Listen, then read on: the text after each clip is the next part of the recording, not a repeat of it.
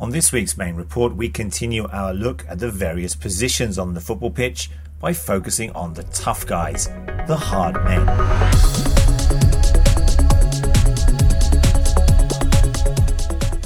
Now, not really an official position on the team, but there was a time when nearly every team included a hard man in their starting 11.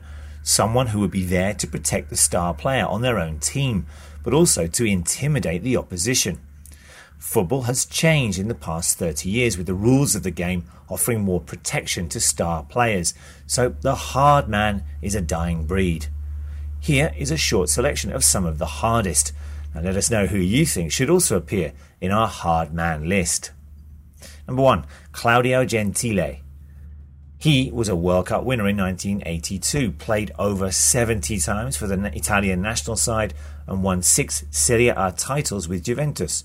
But Claudio Gentile was best remembered as one of the hardest footballers ever to have played the game. He was the master of man to man marking and famously marked or kicked Diego Maradona out of the game in their 1982 World Cup match, after which he was quoted as saying that football is not for ballerinas. Quite. Number two, Norman Hunter.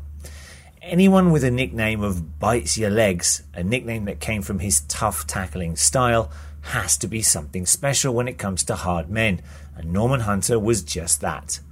He played for Leeds United when they were the most feared side in England, both for their winning ways and the way they played the game.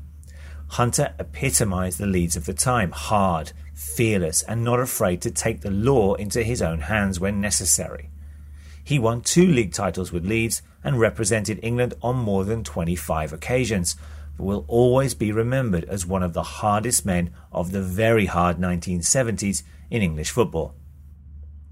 Graham Souness now, Souness was one of the most complete midfielders ever to play in English football and was well able to take care of himself in the middle of the park.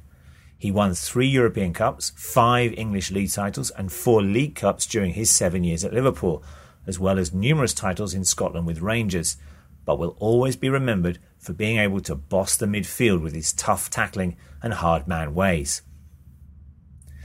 Roy Keane like many in this list, Irishman Roy Keane was able to play. He won seven league titles and a Champions League with Manchester United. But again, like those in this list, he'll be remembered for his hard man approach.